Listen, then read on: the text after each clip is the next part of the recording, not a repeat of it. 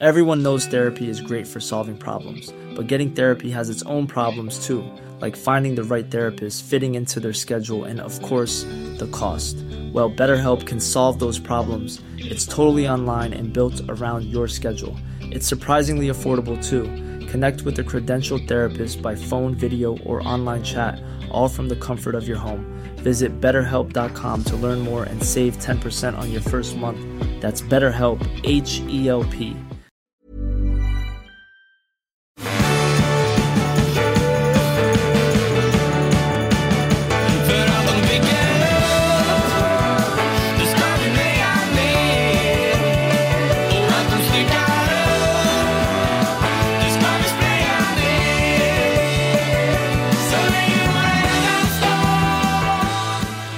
Hjärtligt välkomna till Extra Sport. En podd där vi pratar om allt möjligt. Det är lite nutid, det är lite dåtid och det är lite framtid. Imperfekt presens futurum som du brukar säga. Mellan, Ja, att man precis. Att man himmel och jord kanske. Och det kan man också säga. Eh, kan ni alla de här... ehm, Eh, tiven, det är lite annat va? Tiven? Alltså ablativ och dativ, det är riktningar och skit va? Ja, det är var det visst. An auf hinter in neben Ja, det har på. Swishen. Just det, det har Sen vi... fanns ju plus för perfekt också, det hade. Ha, alltså pres, Ja, alltså det där är ju Adjektiv är ju riktning och eh, andra är befintlighet. Ja, i tyska, men nu är vi i. Sverige. Ja, alltså jaha, förlåt. förlåt. Mats, nu är vi i Sverige. Vi får släppa Tyskland. Det det, var, eh, det jag som är i Tyskland. Ja, du, Mats kommer vara i Tyskland. Eh, vi har massa att prata om idag. Eh, jag tänkte att vi ska börja lite grann sådär eh, direkt på att det här är ju sista avsnittet innan jul. Ja, Det kommer komma en julspecial. ja, då är det ju inte sista avsnittet före jul. Jo, före jul är sista Före jul är sista, just det. Men det Före- kommer en före julspecial, nyår eller det. mellan, precis, mellandagsspecial kan man Ja, det säga. är som vanligt kan man säga, då kommer det ut en gång i veckan. Ja, vi kom, precis, vi kör på. Eh, det är bara det att det kommer vara liksom en, en sammanfattning av året. Lite Ja, just grann. För det händer ju ingenting i regel efter den 25. Ja, då gör vi den bästa sammanfattningen av året. Vi är inte de enda som gör det, men vi kanske gör den bästa. De flesta gör men vi gör den bästa. Ja, just det. får vi säga. Eh, jag vet att du har lite grann Olle idag. Ja, Mats har lite grann. Ja, Och jag har lite grann. Jag tycker att vi måste väl ändå börja med, med någon form av minisummering av eh, fotbolls-VM-finalen. Där kan vi väl ändå börja. Och bronsmatcherna. Och vad säger du Mats? Vad, vad, vad är dina spontana reaktioner på det här? Eh, jag, jag, jag tittade på alla möjliga eh, fora efter finalen då. Eh, Vem är byxad liksom att bedöma om det här var den största VM-finalen i historien eller inte? Eh, typ en Kim Källström, han famlar i mörkret och Henok Goitom famlar i mörkret. Och de Vad yngre- tyckte du om det? Så bara Olle, Olle Palme vet kan jag säga annars. Som Det här- sidospår. det här, det här, jag har ju kollat med andra, det här var den största finalen som någonsin Ja, men jag sa det, då var jag på rätt spår. Vad tyckte mycket. det? Vad, vad, vad var de inne på? Kim och Henok? De, de, de famlade i mörkret. Eh, Och, och sådär. Men, men men jag tyckte att det var en vidunderlig final från början till slut. Alltså drömfotboll av, eh, av, av Argentina då, första halvleken. Och, och, och det med Marias som 2-0 målet, det måste gå till historien. Det var ett fantastiskt anfall. Som jag tycker inte hyllades så mycket av Granqvist och Backe som det borde ha gjort tycker jag. Det var inte i klass med Maradona 1986, det här vidunderliga solgenombrottet. Men det var på sitt sätt lika starkt tycker jag. Och, och sen, eh, gode gud, alltså Mbappés tre mål räckte inte och så vidare och så vidare. Och Messi, guldhjälte. Det går ju inte att fabricera en sån historia någonsin i historien framöver. Nej, det var Vi snack- helt enormt. Var det. Men alltså, enda smolket som jag tycker är bägaren, det är att det blir tre straffar i en VM. Jag tycker det har varit för många straffar. Jag tycker straffar betyder, för, jag har varit inne på det förr, jag tycker straffar betyder för mycket i fotbollen. Och det gör mig lite ledsen. Ska, ska vi börja där? Den, den, den, i, den polske domaren, han dömer tre straffar Vad i, en- i, i, i, i en VM-final. ja. Utan att liksom eh, kolla med VAR. Alltså vilken fantastisk domare dömer tre straffar i en VM-final utan att kolla med Alltså VAR. VAR kollar ju automatiskt Jo, jo, jo, han bad inte om hjälp av VAR. Han dömde tre straffar Ja, direkt. som en domare gjorde förr. det var Just det. fantastiskt. Men- alltså, men vilken men däremot, domare. Jag tycker Och- först, vad tycker du om första straffen? Om vi börjar Ja, när där. jag satt och tittade så tyckte jag 1-0 att, att, att han slängde sig. Men sen, alltså så här var jag tittade tillsammans med folk och det var lite stojigt och stimmigt och kanske lite alkohol och sådär också. Mm. Så tittar man på ett sätt. Så tittade jag dagen efter på VM-finalen också. Mm. Koncentrerat för mig själv. Då tyckte jag nog att det, att det var straff trots allt. Det krävs ju väldigt lite i en sån situation, en sån smäll. det, det är inte en smäll. Du, du, du kan ju i princip nudda med en mygga. Jo, men man man. såg liksom, han var ju, han var ju fart framåt och föll ju Ja. faktiskt för att någonting störde honom. Han dåligt, sig inte. det är dåligt försvarsspel Det var en enkelt. enkel straff som de fick där, det var det. Alltså precis, straffen är enkel, men den är riktig skulle jag säga. Ändå, även om jag... Det kunde mycket väl ha friats där. Ja, men, det, det- men det var, jag tror att det var Henok, eller om det var Kim som sa, nu håller inte jag med dem speciellt ofta, men i det här fallet så, har man spelat fotboll så vet man, det har ju alla vi tre gjort, man vet hur lätt det är i det läget man kommer med fart och du har vrickat, du har kommit in framför, hur lätt det är att falla då. Att du får en, det, räck, det behövs inte så mycket smäll för att, för att falla. Men en rädd domare hade inte blåst den första straffen.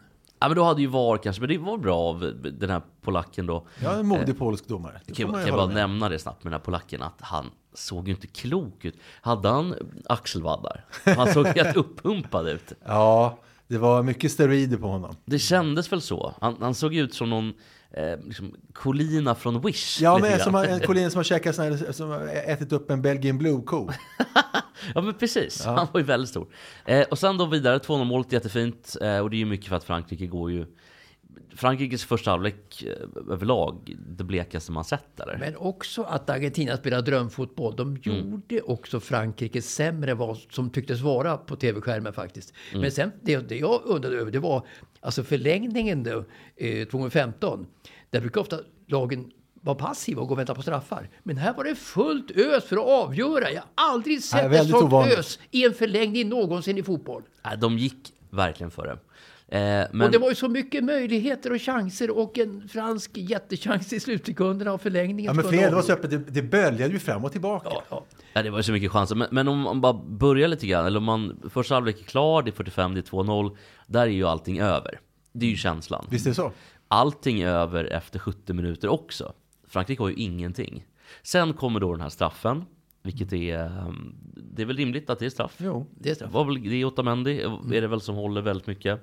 Onödig straff. Han behöver inte vara så mycket på honom, han kan lite långsam kanske dock. Men eh, något annat jag vill prata om, Scalonis coachning.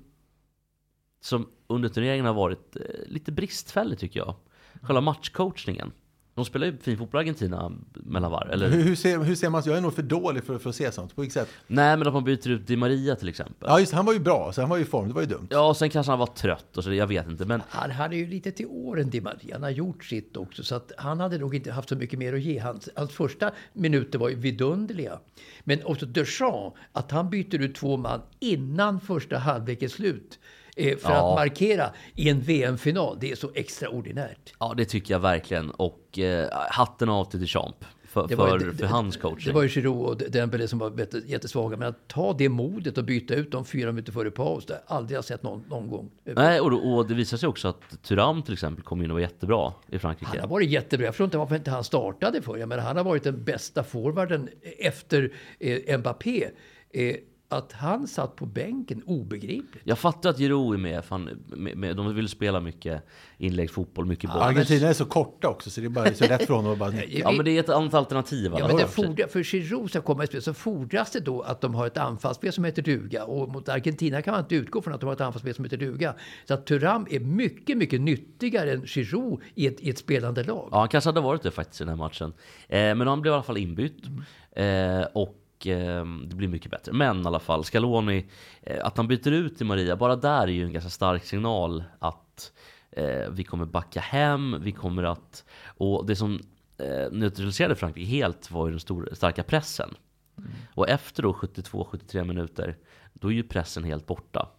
Jag, fatt- jag, undrar, jag undrar ofta så här, hur skulle det vara om Argentina vid ledning 2-0, om de fick, gick till någon psykdoktor som lurade i dem att de ligger under med 2-0. Så att istället för att backa så pressar de som 17. Att de, de tror att de... Att, skulle det inte statistiskt vara bättre? Jo, men det är ju också, det är klart att det är det psykologiska spelet, jag fattar det såklart. Jag är inte dummare än så liksom. Eller eh, hur man nu... Nej, men är det inte så ofta att de som backar att de straffas för det? Jo, men det beror lite på vilka lag det är. För Ja, hade, italienska lag hade, det- hade det här varit Italien 2006, Nej, precis, då hade det inte då hade de inte straffat sig. För då hade man eh, Alessandro Nesta och Cannavaro som är bäst i världen på att stänga en match. På döda, ja. Men, Men Argentina är inte det. Argentina ska spela eh, med Eller AIK tempo. 2010. Ja, precis. Men AIK, eh, eller AIK, Frankrike gynnades väldigt mycket, mycket av att deras tempo dog, alltså Argentinas tempo. Och man lyckades liksom inte hålla utanför. Men det är och då fick Mbappé ytor och så vidare. I fotboll är det alltid så att leder du med 2 eller 3-0 så automatiskt drar du bort spelare från, och ger upp mittfältet till motståndarna som börjar plötsligt ha bollen då. Eh, Så är det ju alltid i fotboll. Det är innebyggd i fotboll, dynamik på något sätt. Men jag tycker ändå inte, och vilket är ju fantastiskt, att eh, eh, Argentina backade ju inte hem efter 2-0 utan de slog av lite på takten en aning. Men, men det var inte alls den här Sista dögre... 15 tycker jag ändå att man gjorde. Man hade i alla fall inte... Man, man, jag, jag skulle säga att det är en fotboll man inte klarar av att spela. Man, man kanske inte backade hem eh, och parkerar bussen. Men man drar på tempo, slår på takten och det är ju det Argentina är sämst på. Som AIK 2009 om jag korrigerar mig själv, inte 2010. 2018 AIK också. Ja, när de vann guldet i Kalmar. Då backade de men men det var väl en växelverkan tyckte jag. Alltså, Argentina var inte explicit eh, försvarande parkera bussen. Utan det var ju Frankrike som satte allt på ett kort. En VM-final ligger under med 2-0. Vi har ingenting att förlora. 3-0 spelar ingen roll. Vi måste få in 1-2 här snart som tusan. Så att det var mer en växelverkan utav Frankrikes uppvaknande och Argentinas lite rädsla i ledning 2-0 att tappa det. vad tycker du efter 3-2 då? Argentina hade ju 3-2 eh, i förlängningen, sen så blev det återigen en straff. Nej, den är inte frivillig, om man ska prata om hur det var förr i tiden, då var det frivillig och ofrivillig hands. Ska man, för den var ju inte frivillig, men den var ändå i vägen. Ja, Tycker den är, att det var, den är att det- jätteklar. Den är klar, ja. Alltså, Men- men boll, ty- vad tycker- han ändrar ju riktningen på bollen också. Ja, alltså, ni menar att det kanske han- var och frivilligt? Han satte ju upp armbågen så det var tycker, Alltså, det- solklart. Det måste dömas straff. Som det regeln är så, skriven är det ju VNs klar straff nästan. Jo, men, men eh, frågan är, är det någon regel skriven? För det verkar inte vara någon som kan handsregeln längre. Jo då, är handen utanför kroppen. Om handen är utanför kroppen och den inte tar på en kroppsdel, då ska det vara Ja, men jag är hands. dum om jag vill föreslå att man ska ta tillbaka det gamla och frivillig eller ofrivillig hands. Alltså det är lättare att, det är ju lättare att bedöma idag skulle jag säga. alltså, För, för det, är, det är svårt att bedöma subjektiv intention. Vilket är nästan omöjligt. Ja. Nästan lika svårt som att säga ordet subjektiv intention. Men ni fattar vad jag Ja, menar, ja, jo, självklart. Men det var ju ändå fantastiskt att, eh, eh, att eh,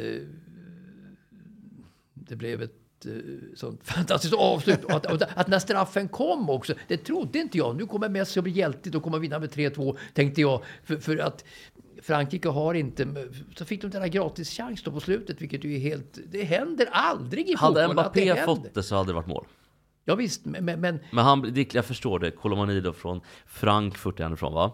Eh, kanske inte riktigt har spelat de här matcherna tidigare. Visst, de spelar väl någon Europa League-final i våras. Men det är skillnad på att spela VM-final. Pratar vi straffläggningen nu? Nej, nu pratar vi chansen precis innan. Ja, ja, ja, 4-3 ja. mål. Ja. Eller eh, 4-3 chans... eh, Just det. 4-3 målchansen. Ja, men jag kommer ihåg den. Ja, och ehm, hade det varit Mbappé tror jag att han hade satt den där. kanske, Rutin och så vidare. kanske, kanske. Men i vilket fall... men det genomgående var ändå att sånt här som hände händer aldrig. Nej. Nej, det var, Så var det. helt otrolig final. Och Mbappés sista 50 är väl kanske det bästa som har spelat sen VM-final. Tycker jag. Jag tycker han var helt Jo, han var otroligt Jo, bra. han, är ju, han är ju den särklassigt bästa eh, spelaren eh, vid 24 års ålder eh, nu. Alltså, Messi var ju fantastiskt uppvaknande under, under VM, sitt bästa VM någonsin. Men Mbappé har ju sån potential så att han är ju just nu den världs, världsbästa. Alltså. Men sen också då vid, den, riktiga- eller vid straffläggningen sen, de skulle lägga 5 plus 5. Då, eh, fransmannen, han som skulle slå eh, efter Mbappé där, man, vem var det?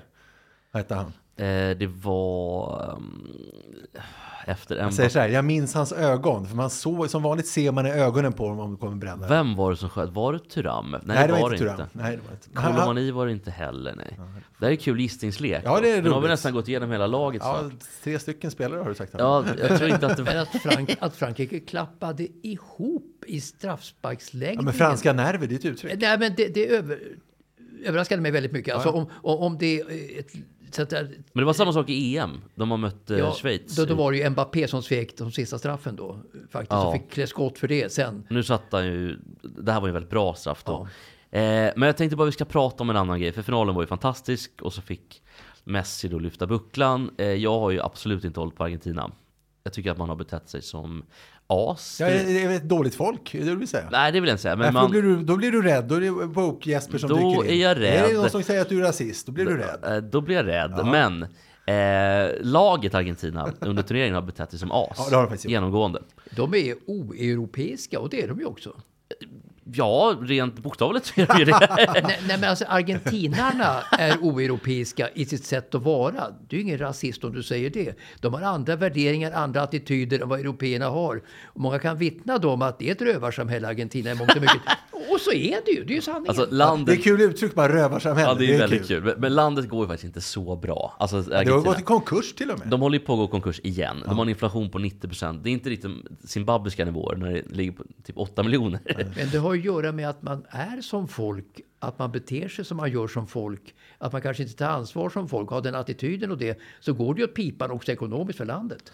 Jag, jag, Man ska säga att de är ganska framsynta när det gäller, när det gäller eh, könsaspekten. Vissa, många kvinnliga, kvinnor är politiska ledare. De hade en president som, var, som hette Kirchner, till exempel, kvinna. Och det var ett flera andra också. Och många sydamerikanska länder är det. Så att där ligger de Dilma lite... Rousseff i Brasilien och så vidare. Ja, men precis. Där Men- men- om, om nu kvinnorna frigör sig i, i, i de här länderna som Brasilien och Argentina och det, så kommer det gå mycket bättre för länderna. För att kvinnorna tar ett helt annat ansvar. Jag vill inte dra några slutsatser om eh, hur Argentina är på, på en makronivå. Men om man tittar på mikronivå i landslagsform så har man betett sig illa tycker jag under turneringen. Och jag vet inte om jag tycker att det här var kul. De allra flesta tycker väl att det är Är det jättebarnsligt. mer när de gjorde liksom miner åt holländska spelarna? Ja, det, det är också, det är ju så barnsligt. Och efter att de har vunnit och så vidare. Eh, också den här, om de gjorde det då får vi göra så. så det, Ja, då hade han som började. det är supertöntigt. Men, men eh, den här obscena gesten då Martinez gör, målvakten. När han tar emot ett pris för bästa målvakt. Gör han det avsiktligt hör, eller gör han det oavsiktligt? Nej, han har ju berättat det. Beskriv gesten, för jag såg den. nu. Nej, det var, han tar alltså sin buckla då som är... Skrev mot skrevet. Ja, ja, precis, mot skrevet, gjord som en hand. Den, bucklan är ju en, en målvaktshandske. Eh, den tar mot skrevet och liksom visar mot... Ollar den typ, eller? Nej, det- han- inte innanför Det brallan. hade varit snyggt. Men, men, men jag varit- undrar om det var avsiktligt? Ja men det har han sagt själv. Att, eh, jag förstår inte fransmännens arrogans. De buade åt mig och då valde jag att göra så här. Men varför, varför ollar han bucklan då? Då skulle han... Nej, men han- jag menar, det var ju han ju ta en... Det var ju VM-statyetten. Liksom, den här. Ja det var ju precis Ja, hans men det var inte. VM-statyettens fel. Det var, Nej. det, om man säger så här, det var inte VM-statyetten som började. Nej, det var det inte. Har du varit på, på sprit Nej, det har jag faktiskt inte. Nej, jag skojar bara. Eh, hur som haver så tar han det mot skrevet och visar upp då och gör en otroligt märklig min också mot publiken. Eh, Då sa, Hasse, då sa Hasse Backe, det var ju en udda markering, sa Hasse. Ja, det sa, och det sa Olof Lund också. Men det jag tycker är att eh, han har ju varit närmast en psykopat under hela VMet. Och tydligen så, jag läste en artikel om det där, så har han och eh, målvaktstränaren i, om det var Aston Villa eller vilket lag det nu var, eh, gjort honom till ett svin. Att de har gjort det till en Ja, sport. han, han, han står ju i Aston Villa. Så att. Ja, precis. Men, men jag vet inte om det var innan eller om det var i Aston Villa. okej. Det- Men alltså, vi är han, tapp- är, är han med på noterna? Är det med hans goda minne? Så här, vi är Ja, överens om vi allt. ska göra dig till ett svin. Ja, allt. Vi ska, Spännande. Du, du ska bli den, du ska komma in innanför huden, innanför huvudet på alla. Du ska vara ett svin. Men problemet med det här är att lämna det då på planen. Om du måste stå och göra danser åt den holländska målvakten, dan- göra danser åt de holländska supportrarna, eh, gå fram till spelare. Lämna det på planen, du är fortfarande ett as.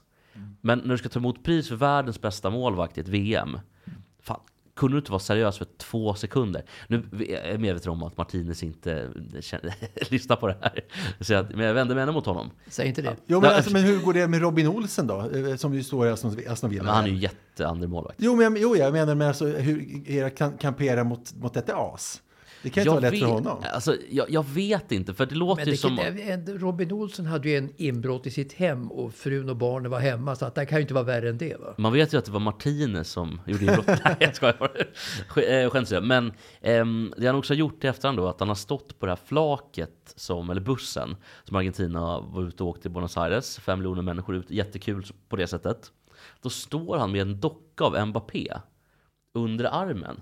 Så han kan inte sluta och bete sig som en jävla fitta helt enkelt. Om det inte var så att han höll under armen för att han ville dansa och vara snäll. Det tror jag inte, för det var, det var en otroligt liten Var, inte, Mbappé-docka. var inte de hängande sådana här grejer under kortegevägen som är på halshugga killarna? Jo, det var det säkert. Alltså, De jag, hann ducka i sista stund, bland den här målvakten. jag tycker bara att vad är det för ett jävla ohederligt lag? Ja, Ja. det låter lite som att Woodon har kommit till Argentina. men lite. Och grejen med det här bara att den här eh, gesten då.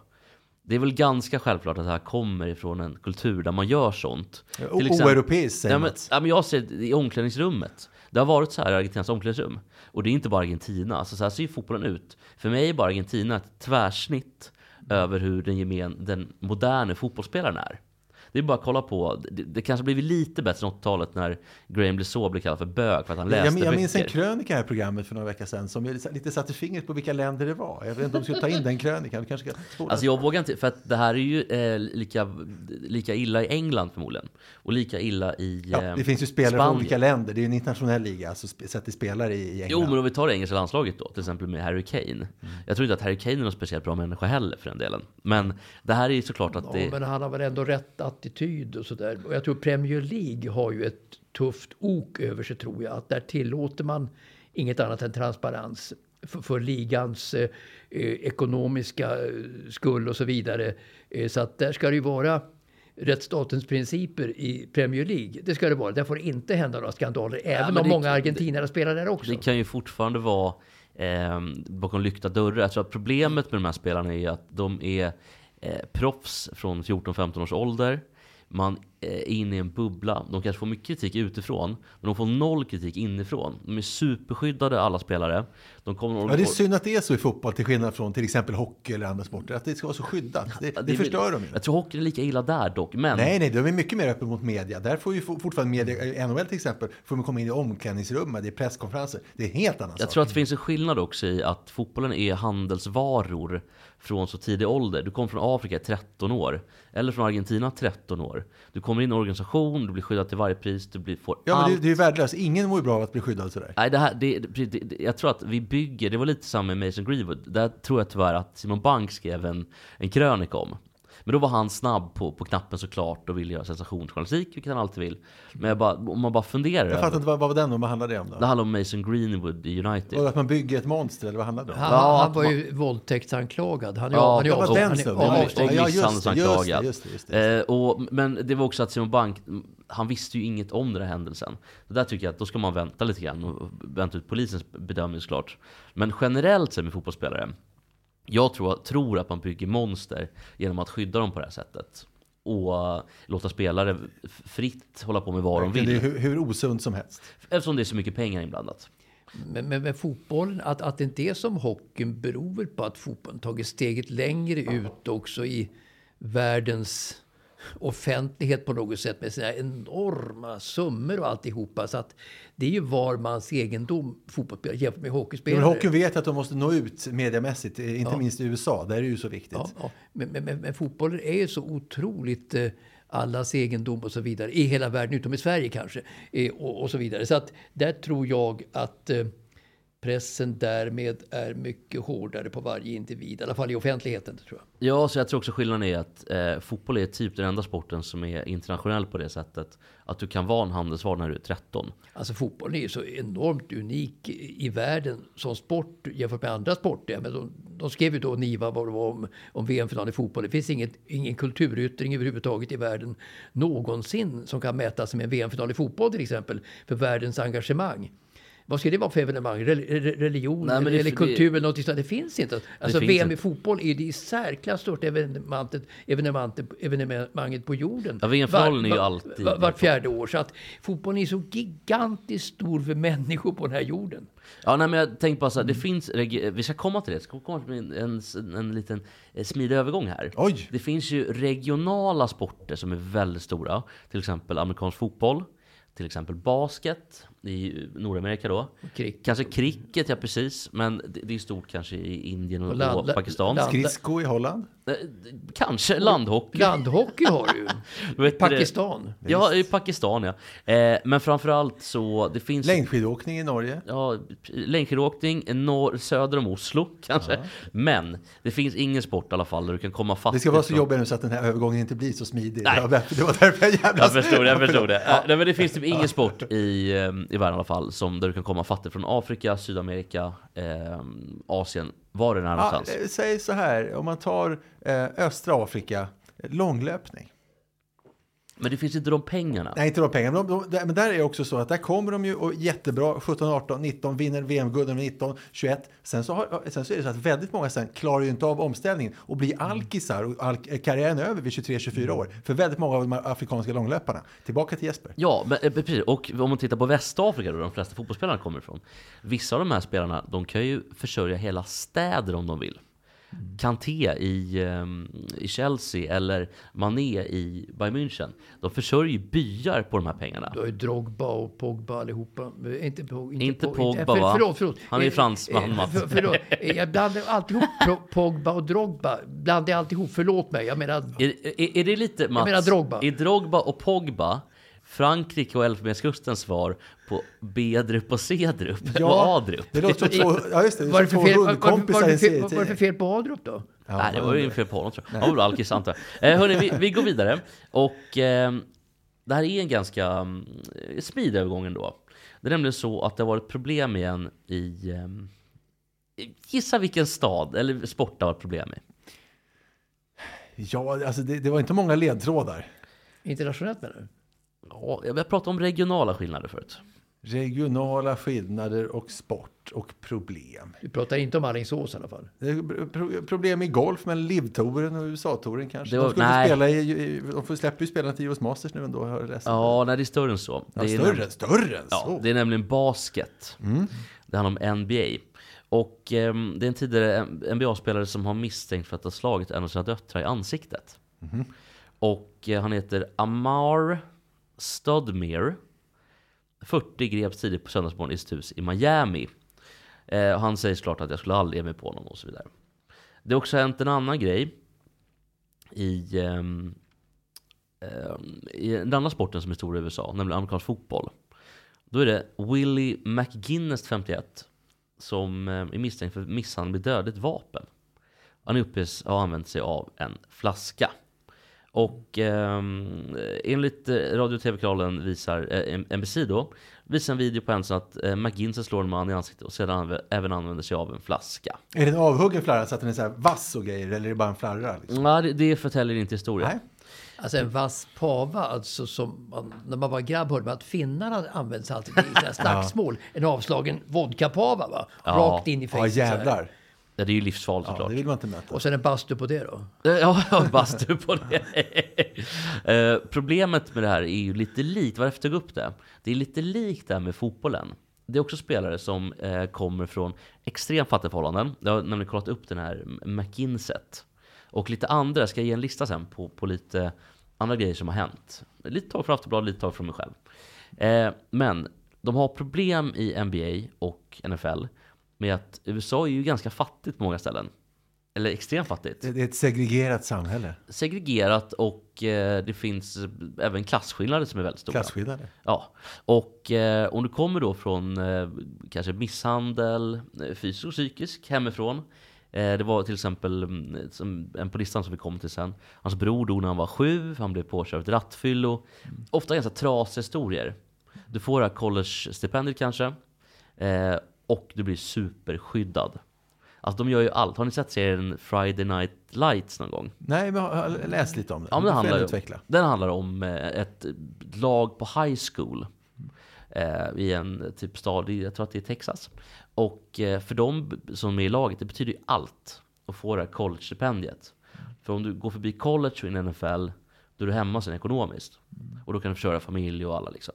Så att extremt fattiga människor, och de som går hela vägen, och få så mycket pengar och få, återigen, den här bubblan, det här skyddet. Väldigt svårt tror jag. Ja, även utan bubblan där det var svårt att ha fötterna kvar på jorden.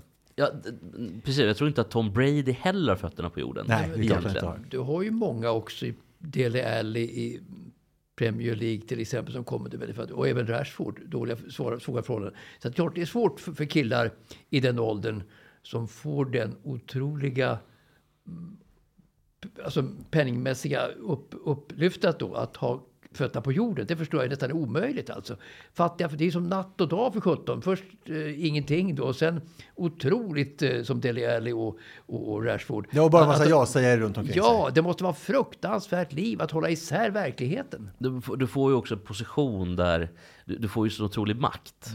Eh, men sen är är frågan då att hade de här spelarna gjort det här i alla fall? Eller är det sporten som bygger monster? Har sporten ett ansvar? För det kan vi också fundera lite ska gå, kan gå till ett motsvarande fall då, som inte alls har med sport att göra. Karl XII.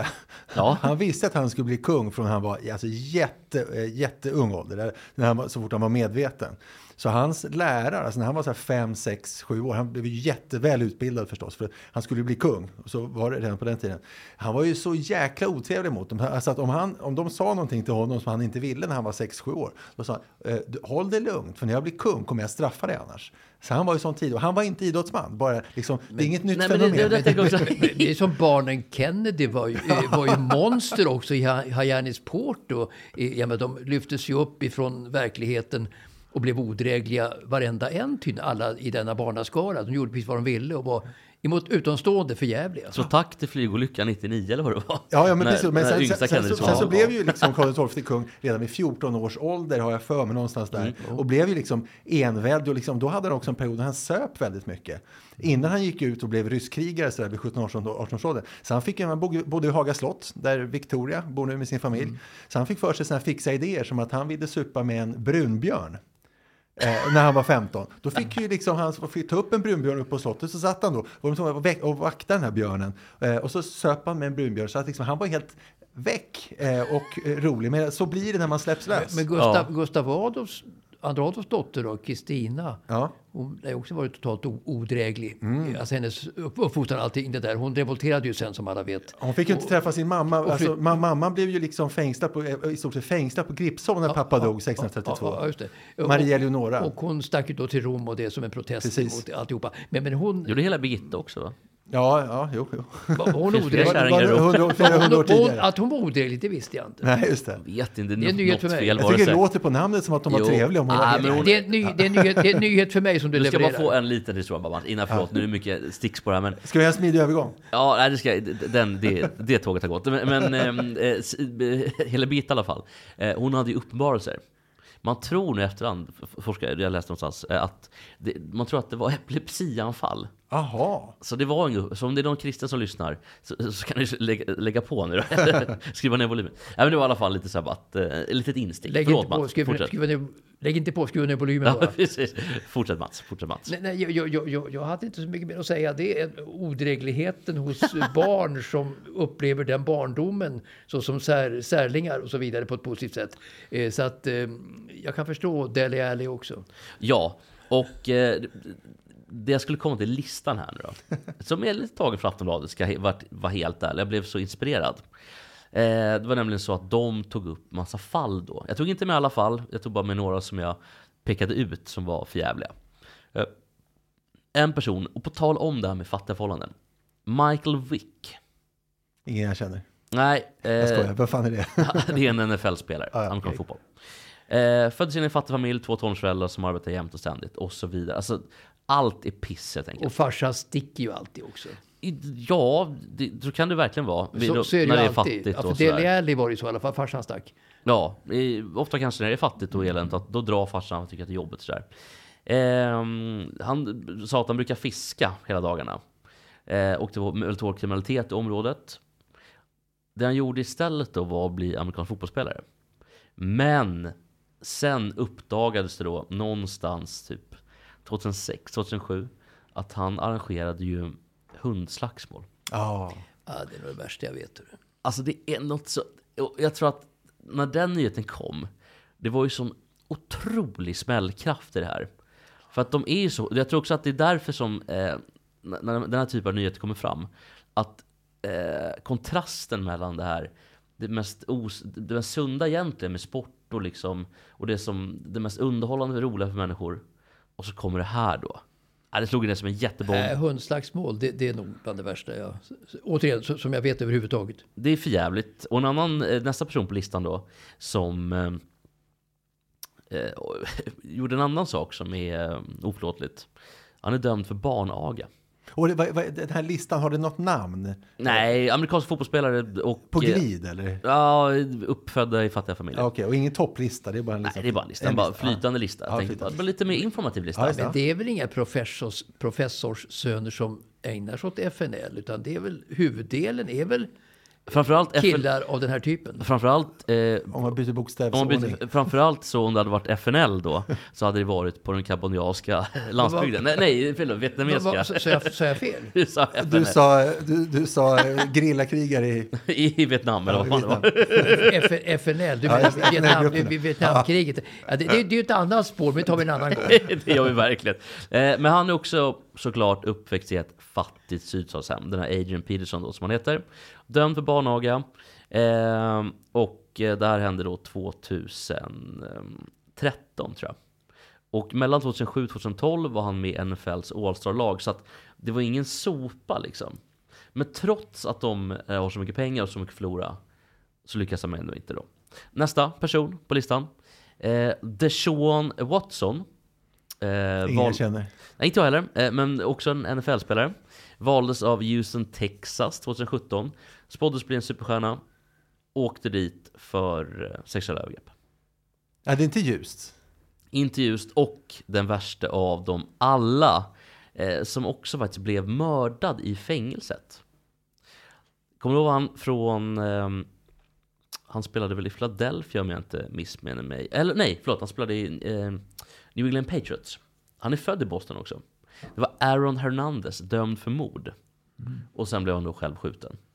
Så att det, I'm Sandra, and I'm just the professional your small business was looking for. But you didn't hire me because you didn't use LinkedIn jobs. LinkedIn has professionals you can't find anywhere else, including those who aren't actively looking for a new job but might be open to the perfect role, like me. In a given month, over 70% of LinkedIn users don't visit other leading job sites. So if you're not looking on LinkedIn, you'll miss out on great candidates like Sandra. Start hiring professionals like a professional. Post your free job on linkedin.com/people today. Everyone knows therapy is great for solving problems, but getting therapy has its own problems too, like finding the right therapist, fitting into their schedule, and of course, the cost. Well, BetterHelp can solve those problems. It's totally online and built around your schedule. It's surprisingly affordable too. Connect with a credentialed therapist by phone, video, or online chat, all from the comfort of your home. Visit betterhelp.com to learn more and save 10% on your first month. That's BetterHelp H E L P. det är någonting här med... Men Var kommer O.J. Simpson? Var hamnar han någonstans i det här Ja, spektrat? men han var för lätt. Och han... OG var väl också, det var lite annorlunda i det fallet. Då var han liksom pensionerad. De här, det här är ju under deras karriärer också. Mm. okej. Då var han pensionerad, han hade gjort filmkarriär. Mm. Eh, och det brottet var ju liksom ett överklassbrott Och någonstans. därav den stora projiceringen från media på honom naturligtvis. Han var ju en, eh, en kille som sålde fantastiskt alltså. Sålde lösnummer och sålde tv-tid och reklam och allting på tv naturligtvis. Jo, han var ju känd och- också som Norberg i Nakna Simpson. Precis. Men jag tänker på att det, det som är spännande med de här fallen är att det är under eh, liksom brinnande karriärer. Mm. Allt det här kan man såklart inte härröra till sporten. Det är inte bara sporten som gör dem till monster. Det var lite det jag ville komma till. Men det här med hundslagsmål och sånt där, det är ju någonting... Det hade han kanske gjort ändå, visserligen. Men har sporten inte ansvar där? Ja, men det måste vara någon form av klass, eh, eh, om man ska vara etnolog, det måste någon form av klassperspektiv här. Va? Vilka kommer till NFL, vilka är människorna? Det- Något sånt. Jag trodde, Ja, är inte det du ska landa i? Jo, jag vet fan inte vad jag ville komma med det här. Nej, Jag nej. tyckte bara att det var... Eh, Det var en rolig lista. Nej men otroligt speciellt Ja, jo, med visst. att det, fin- det är inte bara i Europa eller i fotbollen som det är men, men det är i alla fall många fattiga, de blir inte ut, det finns ingen utbildning, finns, men otroligt skyddade inifrån, kanske otroligt kritiserade utifrån. Och då kanske gruppen blir ännu, jag vet inte riktigt. Nej, nej. Jag tycker i alla fall att det är värt att ta upp. Det var en lista, värd att ta upp. Men det är ju bra att de här sporterna finns som fotboll och amerikansk fotboll också. Som kan ge de här killarna ett, eh, ett bättre liv helt enkelt. Ja, vi får väl någonstans, ehm, det är väl där vi får ställa oss helt enkelt. Man kan också säga att i det här fallet så fick de mycket bättre liv av det. det gick, livet gick åt helvete. Ja, men de hade fått ett värre liv annars om de Kanske. inte hade haft fotboll. Eller Alltså, Då kanske de inte hade blivit påkomna dock. Nej, just det. Då, Då kanske de de hade hade fortsatt med och Jo, men de fick ändå under, under, en period av sitt liv ett bra liv. Ja. Det kan vi vara överens om. Men han som eh, först mördad och sen blev mördad, det är svårt att toppa. Alltså i, i eh, illa hänseende. Ja, han, är väl, han är nog värst kanske i världen. Det hade nog hänt ändå. Så att, Det hade nog hänt ändå. Det är nog inte omöjligt. Eh, vi går vidare. Och eh, jag har en annan grej som på det här ganska tråkiga spåret som har varit eh, en del av podden idag. Eh, det är nämligen så att, känner ni till den franska friidrottsstjärnan Wilfred Hapio? Nej. Eller Happio. Nej. Tycker jag känner till många franska friidrottare, men här går jag bet. Inte den, nej. Nej. Det är nämligen så här att eh, han blev påhoppad i somras och misshandlad. Vad är det för, för gren? Om vi ska... Eh, f- Ring in 400 honom. meter häck. Ja. Han vann i VM-silver påhoppad, tror det var något annat. Påhoppad. Nej, på, Hopp. han blev hoppad på. Hoppad på, ja. Han blev påhoppad av en man. Och nu har det kommit fram, fram varför. Det är nämligen så att den här Wilfred Hapiou då eh, är själv misstänkt för sexuella övergrepp. Och det är det brorsan till tjejen som har klappat på honom helt enkelt. Så att det har liksom, nu har det uppdagats. Och det här är ändå en eh, otroligt eh, liksom, fram... Eh, vad säger man? Framgångsrik. Men, men kan det inte vara en Framgångsrik. vanlig familjekonflikt? Det kan väl finnas också för friidrottare? Nej, utan det, det är ju en tjej, det är en tjej som han har eh, förgripit sig på. Det är så pass? Allegedly. Ja, ja. ja. Han är misstänkt för det. Mm. Och brorsan till det, det mis- eller eh, offret då, eh, brottsoffret, han har slagit till den här Wilfred. ja, det är väl inte så konstigt i så fall. Nej, det, nej, absolut inget konstigt. Men i vilket fall så har den här Happy åkt, eh, eventuellt åkt dit för det här. Och eh, det ska väl prövas snart då, helt enkelt. Det var bara lite nyhet. Ja, Men det är väl en av Reinfeldts söner vart ju misshandlad på tunnelbanetåg en gång. Ors, orsaken okänd. Men det kan hända även folk i bättre ja familjer. han, han sägs vara kaxig, eller har varit i alla fall när man var lite yngre. Ja, det var väl därför då. Men det, då är det inte han, eh, brorsan där med som gillar julen och ser, ser ut Nej, som, en, det är ju två och ser ut söner. som en cancerad julgris. Utan det, vad heter det? Kandera? Heter det? Kandera, Nej, ja, cancerad det julgris med ett äpple i mun. Just Sätt upp ett, vet han, Gustav Reinfeldt med Ja. ett äpple i munnen. Och så på alla fyra. Jag tror att det är den andra brorsan som... Är, han på, är Gustaf Reinfeldt, han är politiker va? Eller var? Ja, det är en som... Han är politiker. Ja, det är en av dem som Och proppmättare politiker får leta efter. Ja, jag med. Han gillar mat. Ja, men vi går vidare och jag vet att Ola har något Ja, då behöver vi lite jingel. Så vi får lite, lite luft emellan.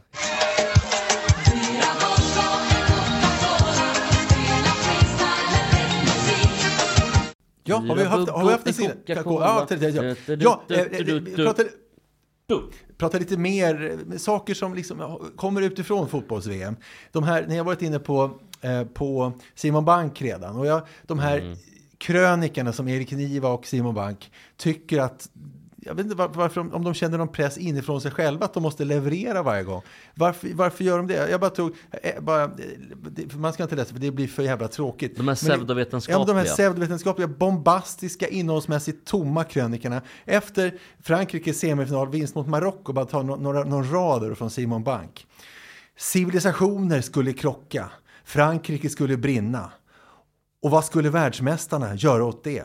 Spela fotboll? Göra det till en alldeles vanlig semifinal?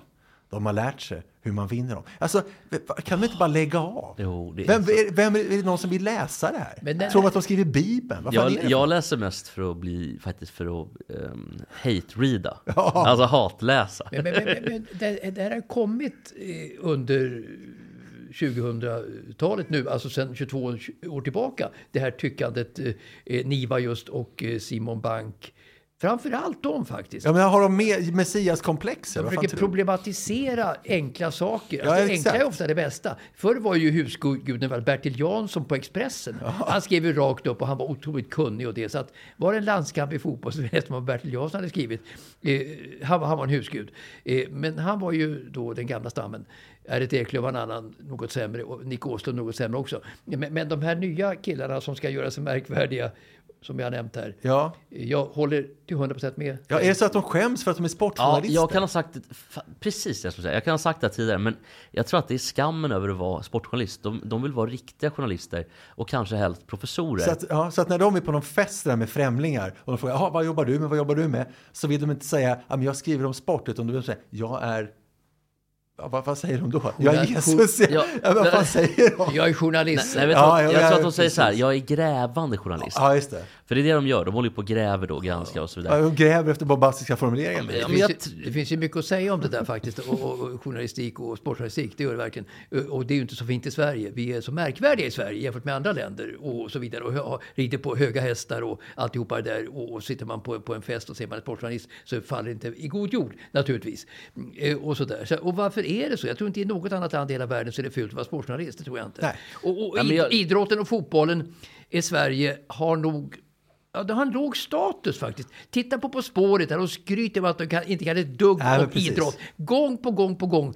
Eh, Då År säger efter de år. att jag är så jäkla fin för jag kan ingenting om sport. Det ska lysa igenom hela tiden. Och Jag förstår inte varför det är så. I, I min värld så är, jag menar sporten, det, det, det må inte Och vara... när du eh, vann På spåret, då var ni bra på sport. Ja, då var vi bra på sport. Då kommer det mycket sportfrågor också. Och Hellberg Ingvar. Ja. Ingvar Oldsberg som var programledare. han- han var det nästan lite skräddarsytt efter dig och, Hell, och Hellberg? Nej, det var ju inte det. De ville få ut oss faktiskt. Alltså, Sten Previn, som du vet vilket Det är det var. Previn, gammal tv-chef. TV-chef i TV Göteborg, som, som dog i cancer Ja, dog 1993. tidigt. Hans fru då ville ha bort oss, för vi vann alla här i Man på täppan matcher. Det var ju då man vill sitta kvar som vinnare och man vann de utmanarna som var. Vi satt år efter år och, och vann det där tack vare Hellberg, inte tack vare mig. Men, men, men eh, och, och sådär. Så satt, eh, hon ville ha andra frågor än sport då, så att vi skulle åka ut. Men vi åkte ju aldrig ut. Jo, vi stoppades ut ur programmet då, så som obesegrade. Ja, men jag, jag tänker bara på, på det här med de här journalisterna. Journalistiken överlag har ju något komplex för att man måste hitta saker i allting. För man är grävande och man har nästan en, jag skulle säga att många, inte alla journalister, men många journalister har en syn på sig själva att de är otroligt viktiga för att samhället ska fortgå, samhället ska frodas. Tredje statsmakten. Ja, precis. Och även eh, mitt skråd och jurister kan också ha det här lite grann. Att det finns ett... Man är lite viktig, lite Ja, men vi är produkt. väldigt viktiga för liksom. Och då tror jag också Men att... alltså jurister är ju, och advokater är ju viktiga i sig, till skillnad från sportjournalister. Ja, eller, alltså det, men så är det ju. Det finns i alla fall, om, om man ska titta på så här, Det finns makt- många oviktiga jurister Ja, om, ja, man måste, ja, det, sannerligen, en sitter här kan jag säga. Men om man ska titta på liksom maktdelningsläran då, att det ska finnas en, en dömande, en verkställande och en lagstiftande makt till exempel. Då, eh, då finns det ju en funktion såklart. Men journalister är ju såklart viktigt, eller journalistiken är viktig för att eh, granska och så vidare. Men många journalister ser det här nästan som sitt kall.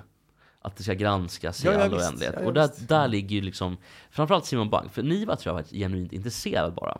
Men Bank, Ja, på på, ett litet korn, ja, på mingelfester trivs han inte genom att, att säga jag är sportjournalist. Nej, utan det är lite så här, och om framförallt om det inte är någon annan som är hans fru då, av kvinnligt kön, som kommer fram, då vill han nog gärna säga det. Mm, jag, jag jobbar med grävande journalistik.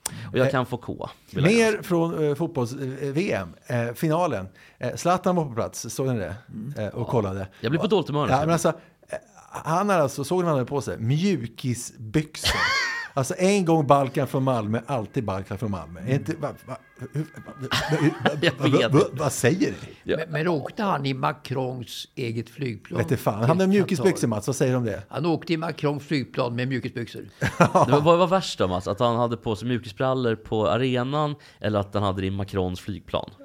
Ja, det är nog, eh, alltså på arenan, det stör inte mig så mycket. För Zlatan har ju ändå ett, ett eh, eh, jag menar han har, sitter på enormt höga hästar. Så att sitter man på så höga hästar så gör det kanske inte så mycket på arenan. Men det var till Macrons flygplan. Vidare om Fifa och Uefa. Alltså, man kan säga vad man vill om Fifa och Uefa. Fifa och Uefa, Fifa och Uefa. Men de klarar i alla fall av, hittills i världen, att inte urvattna de stora världsturneringarna nationer emellan. VM vart fjärde år, EM vart fjärde år. Eh, underbart, turneringarna känns och är stora och viktiga. Och så kan man då vända på det, eller vända gör men ta en annan sport. Säga vad man vill om internationella hockeyförbundet. De klarar åtminstone av att devalvera allt vad landskamper i hockey heter. Eh, det blir liksom VM varje år med halvdana spelare eh, samtidigt som NHL-slutspelet pågår. Och som i jämna mellanrum så dyker det upp såna här obegripliga landskamper och små turnéer som ingen fattar varför de spelas. Som nu i veckan som gick tror inte så många lade märke till det. Eh, då var det alltså Tre Kronor spelade precis samtidigt som alltså SHL pågår. Så spelade Tre Kronor Swiss Ice Hockey Game. Och NHL pågick också. Så att i laget så var det åtta spelare från SHL och sen så var det 16 typ Schweiz-proffs. Eh, vad är det här för skit? Varför ska de spela det här överhuvudtaget? Eh, One Channel Cup gick ju förut i Moskva då, så att det försvann ju då av, av kända skäl. Då måste de ju ha en turnering till. Obegripligt varför de tar en turnering till överhuvudtaget. Så att det här gick ju helt under radarn, Swiss Cup då och så, och så vidare. Men eh, Hockeyförbundet säger ju själva att det är av ekonomiska skäl som vi vill ha ett hockey varje år. För de behöver intäkterna då ifrån detta mästerskap. Men de här Euro Hockey Tour, de, för det är ju Swiss Cup och, och, och så är det den här vad heter den i, det är någon i Tjeckien också. Jo, ja, jag har hört sen- det. Det hetat allting. Det Och, och så är det Karjala, och så, Men och så liksom- svensk. Men, var, men de, är det också ekonomiskt? För det har jag också förstått att det är också ekonomiskt. Men, men vilka tittar på det? Det är ingen i Sverige tittar ju på det. Det beror väl kanske, alltså hockey-VM, det- alltså CHL då, Champions Hockey, det vet jag inte hur ekonomin ser ut där riktigt. Eh, Men det, det, det är en prestigesak för de som startade CHL, att det ska fortsätta och det. Och, och många vill ju ha många matcher. Jo, men prestigen är helt urladdad. Men man skulle lika gärna kunna ta ett gäng Sveriges bästa sopåkare möter Kanadas bästa eh, bilreparatörer. Vad fan som helst. Det är lika mycket landslag med. jag, jag håller verkligen med. Men, men, men det innebär ju att hockeyn blir väldigt devalverad. Ja, den blir ju det. he- hela Så tiden. långsiktigt är det ju inte bra. Nej, alltså den, den kommer ju tappa en, mer och mer till fotbollen. Och det finns en hel generation am- amerikanska och kanadensiska eh, hockeystjärnor som aldrig har fått spela en viktig landskamp. Det är ju för fan sorg. Och det, här, och det här stora mästerskapet med, med World Cup då, som har varit oregelbundet, då, med, där världens bästa möta varandra. Eh, och det är ju en bra idé. Men det, det, det, det, det, det var ju länge sedan de gjorde det. För att nu har ju OS spelats med amatörer och eh, World Cup har ju också skjutits på framtiden igen tydligen. För att det finns inte det intresset i, i hockeyn att eh, eh, spela med de bästa spelarna som det finns i fotboll. Så att eh, hockeyn tappar mark till fotbollen. Något enormt för varje år som går. Till en annan döende sport. Eh, nej, jag ska inte säga att hockey är döende, men det, det vore tråkigt. Eh, förra veckan så uppmärksammade skidåkaren Linn Svan, det minns ni va? Det är en döende sport. Ja, jo, jo det, ja, det är det. Som ju vägrat åka ett lopp svan, eftersom, ja. eftersom, hon ty, eftersom hon tyckte att det var för kallt ute.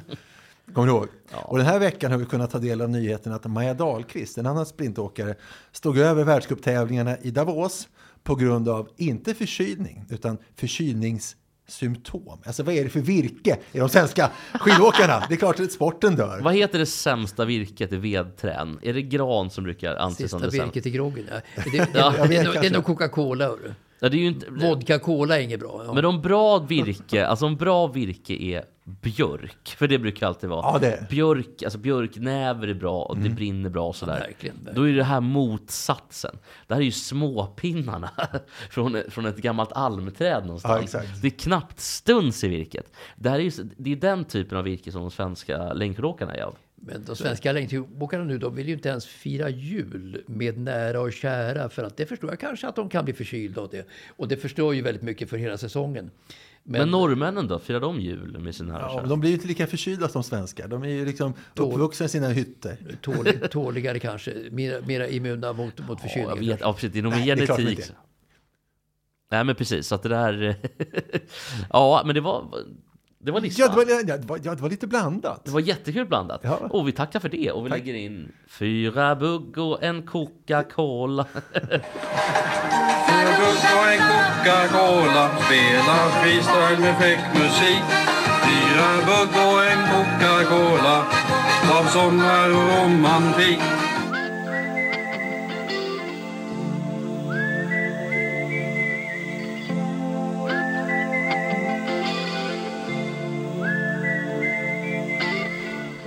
sponsrade av Vinden den här veckan.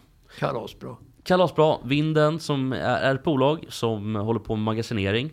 Och med en liten twist. För det Vinden gör är ju att Vinden hämtar upp grejerna, magasinerar i ett förråd och lämnar när du helst vill. Genom ett enkelt knapptryck går du in på antingen vinden.se eller då eh, appen Vinden. Antingen går du in på hemsidan eller appen. Och Mats, hur ser det ut för dig nu kring jul? Har du no- julgranskulor och grejer som ska upp? Och... Ja, inte bara i jul. Eller är det Marie som sköter det? Ja, inte bara på julen. Det är ett problem för mig överhuvudtaget att, att eh, ha grejerna liggande på, på ett bra sätt. Det blir så otroligt mycket prylar och det blir sån otrolig oordning eh, så att man mår ju dåligt av det bara. Eh, för att tala om alla dubbdäcken också som jag måste ta hand om. Så att eh, jag behöver hjälp. Du behöver hjälp. Och det är det som vinden gör då. Att vinden kommer och hämtar grejerna. Man kör förrådet, eller har grejerna i förrådet. Och så lämnar de tillbaka grejerna när man så väl vill. Vinden är också ett bolag som du är väldigt... eh, Vinden är också ett bolag som det är smidigt att anlita. Man går in på hemsidan eller appen. En, eh, du kanske undrar vad det kostar? Det kan man ju fråga sig. Men det kostar 25 spänn i månaden för en, flytt, för en flyttlåda. 250 spänn för 10. Eh, En fåtölj 125 kronor. Det kostar 70 spänn för en golfbag. Fyra däck för en hundring. Väldigt bra pris. Eh, Vinden finns i Göteborg, Stockholm, Malmö. Och har du flytttankar, du kanske ska renovera, du, kan, du har inte plats för grejerna, kanske ett dåligt eh, källar och vindsförråd. Då kan du kontakta vinden även där. Suveränt. Vi säger stort tack till vinden. Absolut.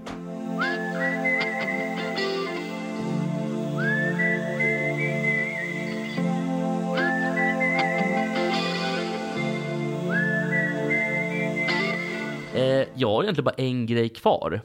Och eh, det är en annan basketnyhet. För det är ett nytt... ehm, Du är lite som att du är i USA igen. ja, Du är lite som vår USA-korre på hemmaplan. ja, men lite... Jag är lite som Per Bjurman. Carina, Berg, Ja. Carina Bergfeldt. Carina Ja, Bergfeldt. precis. Per, Utblickvärlden. men Per Bjurman är ännu bättre, för då... Han är också lite tjock och sådär. Gillar Kallas han för musik. Björre, hörru? Han gör väl det, Gör det? va? Ja, ja, ja, det gör han, säger Mats. Ja, eh, i vilket fall då så har jag en nyhet kvar.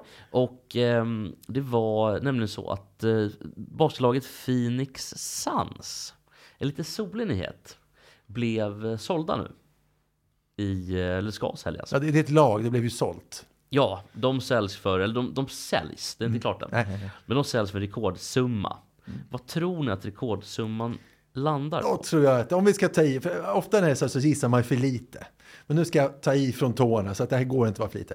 302 miljarder dollar. det kan det, det, är nog, det, det är nog för mycket. Alltså 300, 300, 302 miljarder kronor är för mycket också. Ja, det är det verkligen. Eh, så dyrt är det inte, men... 25 det, spänn. Nej, det säljs för 40 miljarder kronor. Ja, det var dyrt. Vilket ändå är ganska Det är mycket, mycket. pengar. Eh, och eh, köparen då heter Matt Ishbia och säljaren heter Robert Sarver. Eh, sen ingår också eh, Phoenix Mercury, men det framgick inte riktigt av artikeln vad Phoenix Mercury var för någonting. Jag undrar om det var damernas lag. Jag har inte orkat kolla upp det Det är faktiskt. ganska lätt att kolla. Ja, det är faktiskt, jag kollar här nu. Det är eh, Women's NWA. ja. Nej, Women's NBA, förlåt. Ja, det, det jag, jag sa fel där. ja, vi förstod. Ja, ja, det blev jättekonstigt. det. I vilket fall så, så säljs då Phoenix Suns helt enkelt till den här eh, amerikanska affärsmannen. Och ehm, det, det är ju väldigt mycket pengar, va? Är inte det? Jo. Eh, eh, Ska det Fast det är verkligen... så mycket pengar så det är svårt att greppa Men, sig. men Men, hur, hur, hur sker den här eh, faktureringen utav de där pengarna? Och hur hamnar det i banken? det blir en lagom och uppgift till dig att ta reda på till nästa vecka Jesper. Hur sker faktureringen? Kommer du kunna gräva i det? Är det faktura? Är det- är det- är det en enkel faktura bara? Ja, är det 30 dagar netto eller? Det ut det? Och vad, är dröjsmålsräntan, vad är det på? Ja, det vill jag veta. Just det, är räntefoten 2% och så är det 8 då för att det ska vara liksom påminnelse. Och hur mycket är det då? Att du, om du dröjer ett par år, hur mycket blir kostnaden? Ja, Det blir ingen och- julafton för Jesper i år inte, utan det blir Nej, Nej, men det att blir åka och reka i USA. Men också om man inte klarar av att eh, betala, om man köper det här, då ska klubben i konkurs. Säljs det nog på exekutiv auktion också? Redan på amerikansk kronofogde. vem sköter det? Jag åt en så här, en, så, såg ni en sån här choklad i papper? Ja. Så tuggade jag på det och så var det sprit i det i chokladen. Det värsta jag vet. Men du åkte gillar jag- det där? åkte ut ur mina byxor. Jaha, men Fan, ser ni? Det rinner ut, Fan. ja. vet du vad, då får vi nog tacka för idag hörni. Eh, vi går ut helt enkelt på att eh, Ola har spilt ner sig I och med själv. att det rinner ut, ja. Ola har spilt ner sig själv och det har hänt saker. Eh, så vi avslutar helt enkelt med det. Och eh, tack för idag Mats. Byxor. För all del. Tack för Olle. För